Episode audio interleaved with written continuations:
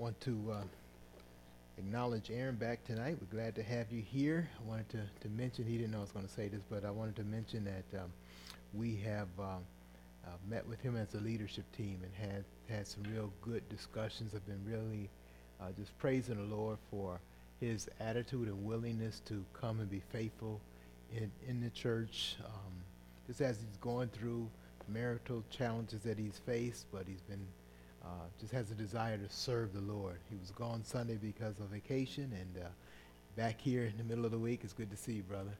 And um, we'll be um, bringing him back in some of the uh, ministries that he's been involved in in a time coming forward. He will be talking more detail with him about that. But it's just good to, to see God work in his heart, giving him a, uh, a willingness and an openness to to serve the Lord in front of us and, and be a part of this group. Praise God for that. Today is the birthday of one of our members, one member who is 82 years old. Do you know who that is? Mac Holt, yes, 82 years old. So he's not with us tonight, but uh, celebrating that birthday is a blessing. Ever since I married into that family, we've had this, this challenge of um, Mother's Day and his birthday always coming close together, and and um, him him stealing the thunder from with his birthday from Mother's Day. But uh, it's always been an issue, always been a discussion thing. But uh, praise the Lord for 82 years. He says uh, next year he will, if he lives to be 83, that's the that's the age of his father before he passed away. So he'll match he'll match that. God's grace providing he'll match that. So that's what a blessing that is. All right, tonight I wanted to just briefly talk. Isaiah 43 11 is the verse I want to look at tonight. Isaiah 43 11. it's the verse that's been on my mind. Um, used it in evangelism, and then it came up on Sunday morning in our study in Hosea and uh, we didn't get a chance to read it from Isaiah here, but we'll read it today. Isaiah 43 11.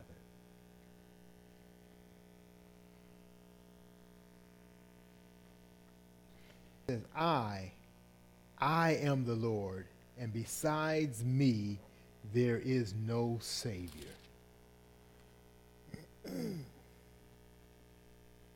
in Hosea 13, 4, it reads this way, But I am the Lord your God.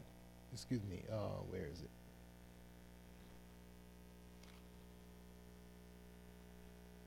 Yeah, it does. Isaiah, um, excuse me, Hosea 13, 4. But I am the Lord your God from the land of Egypt. You know no God but me, and besides me there is no Savior. Again, Isaiah 43, 11. I, I, I am the Lord. Beside me, there is no Savior. God shows himself um, to be our God. In other words, he is sovereign over us. He is the creator of all life. He's the creator of our lives. He's, he is why we exist today. But not only is he God creator and God sovereign overall, in other words, he's in charge of everything, he has all authority and all power. But he also says this besides me, there's no Savior. He is the deliverer of mankind. He brought mankind into existence, he rules over all mankind, but he is the deliverer. He is the only deliverer. We are here to pray tonight because we have a God who is our creator, who is sovereign over us who we go to for deliverance. We go to for help. We pray to him tonight, Lord, help us. We cry out to him because he is able and he is willing. He's able in that he is God and over all things, but he's willing in that he is his his heart is bent towards us. One thing that I love about the Hosea passage, it shows God's tender heart towards his people. He must judge them, but he does it with a heart that loves them and is pained at the fact that they won't turn from their sin. And so we have uh, uh, uh, the Lord who is Jehovah God, who is our Savior. He is our deliverer. None can deliver besides him. So why would we not pray to him? Why would we not come to him and and uh, cry out to him? The, the Word of God says that the very hair on our head is numbered. God is concerned about every detail of our life. Why would we not cry out to him and go out to him? He is our Savior and our only Savior. We can find deliverance in no one else, in nothing else. Our government and governmental system won't save us. Our e- economic prosperity in our nation is not our deliverer. Technology, whether it be in advances in, in, in, in health and, and uh, um, uh, treatment and so forth, uh, or whether it be advances in communication or transportation or or any new thing is not going to deliver us, it's not going to save us. God and God alone is our Savior. He says, besides me, there is no Savior. There's not that there's not another one.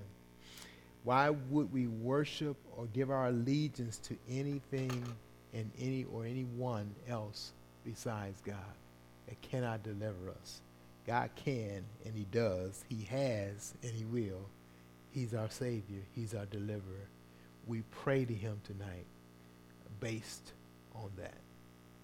Meditate on that as we go through our prayer time today.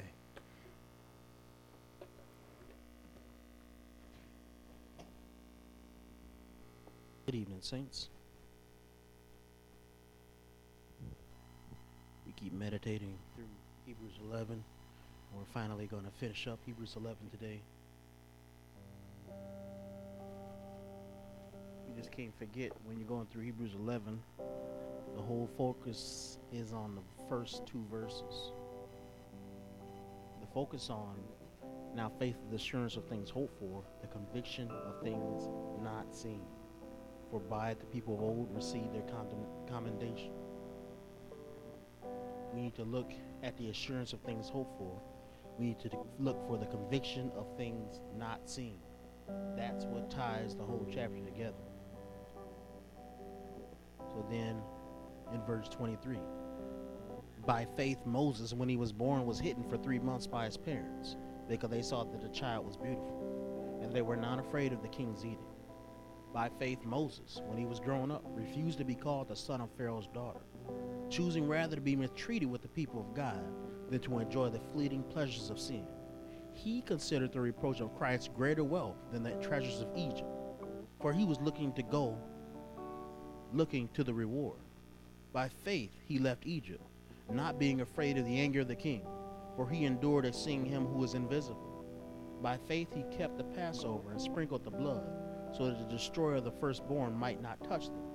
By faith the people crossed the Red Sea on as, as on dry land, but the Egyptians, when they attempted to do the same, were drowned. By faith, the walls of Jericho fell down after they had been encircled for seven days. By faith, Rahab the prostitute did not perish with those who were disobedient, because she had given a friendly welcome to the spies. What more shall I say? For time would fail me to tell of Gideon, Barak, Samson, Jephthah, of David and Samuel and the prophets who through faith conquered kingdoms, enforced justice, obtained promises, stopped the mouths of lions, quenched the power of fire, escaped the edge of the sword, were made strong out of weakness, became mighty in war, put our foreign armies in flight. Women received back their dead by resurrection. Some were tortured, refusing to accept release, so that they might rise again to a better life. Others suffered mocking and flogging, and even chains and imprisonment. They were stoned, they were sawn in two. They were killed with the sword. They went about in the skins of sheep and goats, destitute, afflicted, mistreated, of whom the world was not worthy, wandering about in deserts and mountains, and in dens and caves of the earth. And all of these, though, though commended through their faith, did not receive what was promised, since God had provided something better for us, that apart from us, they should not be made perfect.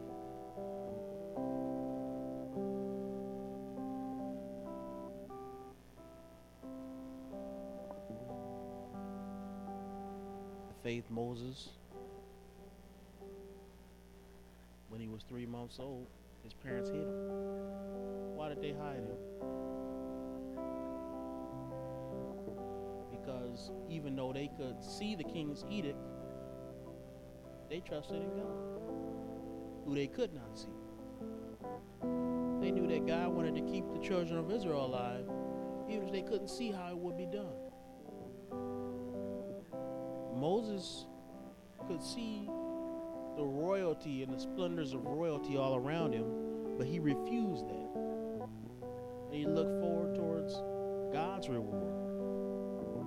By faith, he left Egypt. He could see the anger of the king, but he couldn't see what kingdom he was being called towards. But he knew he was being called. For he endured as seeing him who is invisible. Faith is the evidence of things what? Not seen. Not seen, right? Not seen. By faith, what was the difference between the Israelites and the Egyptians? It certainly wasn't something that you could see. Fact, if you look deep into what goes on in that story, there are some Egyptians who are with the Israelites. That's why they say it's a mixed multitude that left out, because there were some Egyptians who believed and went with the Israelites. So if you look at how the people who went through the Red Sea and survived looked compared to the people who went to the Red Sea and died, there was no difference in how they looked. But the difference was unseen. What was the difference? There was a difference between the people of God and the people who were not of God. How did the walls of Jericho fall down? Did anybody see what caused them to fall down? We only know this that God did it, but we don't know how they fell down. We just know that they fell. What caused them to fall? Could you see that they were about to fall? Is that why you had faith in God? Did you know mathematically that if you marched around the city this many times that it would fall down? Or was you just relying on the unseen promise of God? What would occur? Rahab, the prostitute, and I think that when we talk about her being a prostitute, I think it's a badge of honor to her because it's talking about what life she was saved from and where she has gone to. She went from being a prostitute to being married to one of the spies to being in the line of Jesus Christ. And what she did was she saw the promise of God towards people as more important than the people that was around her who was staying in the city. Even though the king had guards who was looking for the spies, she could see them. She couldn't see the promise of God, but which one did she hold more dear? Kind of reminds me of a story um, that Pastor Richardson was telling us when he did his sermon. You remember that story about a church in China? And the guy came in and he said, All right, I'm going to shoot anybody who say they're Christian, but everybody who say they ain't, they can leave. And then after that left, said, All right, I just wanted to get rid of the fake Christians. Let's have church. You can see the gun, but can you see God? All of these don't see, and we don't see in many ways, right? We worship the only God, and one is one of his qualities. We talk about this in Sunday school. God's one of God's qualities is that he's invisible. He's invisible. We can't see him. But we believe in him despite that. Another psalmist says some men trust in weapons, some men trust in gold. We will trust in what? The Lord our God. So let's put our faith in what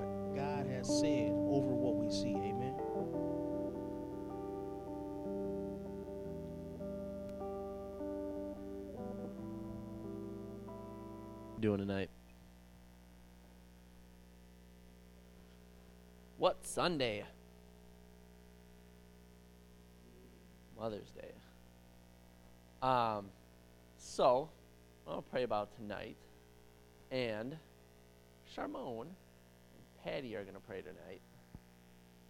Picked you today. Um, I'll have. Let's do. Patty. I want you to pray about just a prayer of thanks for all the mothers. Um, the your personal mothers, and then you know like yourself, and then the other mothers as well, the fellow mothers, and then Shimon, I'll have you pray about um, for the mothers. So just their calling to be a mother, to raise children, to l- help lead their children towards Christ, um, and all the responsibilities therein. Then I'll close this.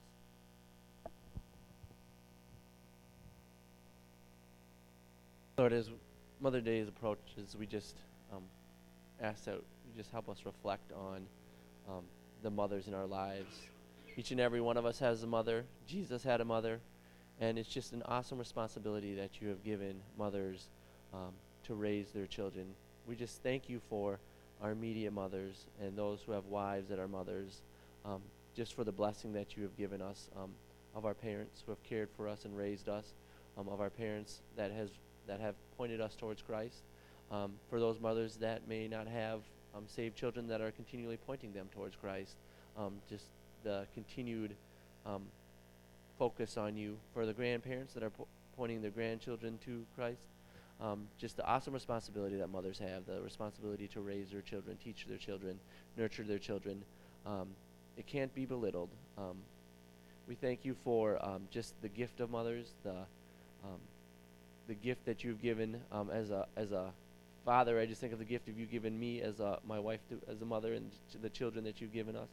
Um, we didn't just thank you for for them in general, and that we can just use this day to focus on um, just them in general, um, and that um, we continue to just um, ask that you just lift up and um, give joy to those who maybe want to be mothers and aren't yet. That they know that everything is going according to your plan, in um, if they're to have children or not, and that you just um, give them joy in this um, holiday and um, just continue to keep the focus on their mothers. I ask that you just um, lift up the hearts of those who may have lost a mother, and um, this is a, a holiday that may bring them some sadness. That you just bring joy to them and comfort to them. Um, if the the mother was saved, that you give them that reassurance, knowing that that person is with you, um, and at the same time, if they're not, that that is an opportunity to lead them to um, a relationship with you, or continue to reach out to people and other mothers that they may um, come in contact with that are not saved. That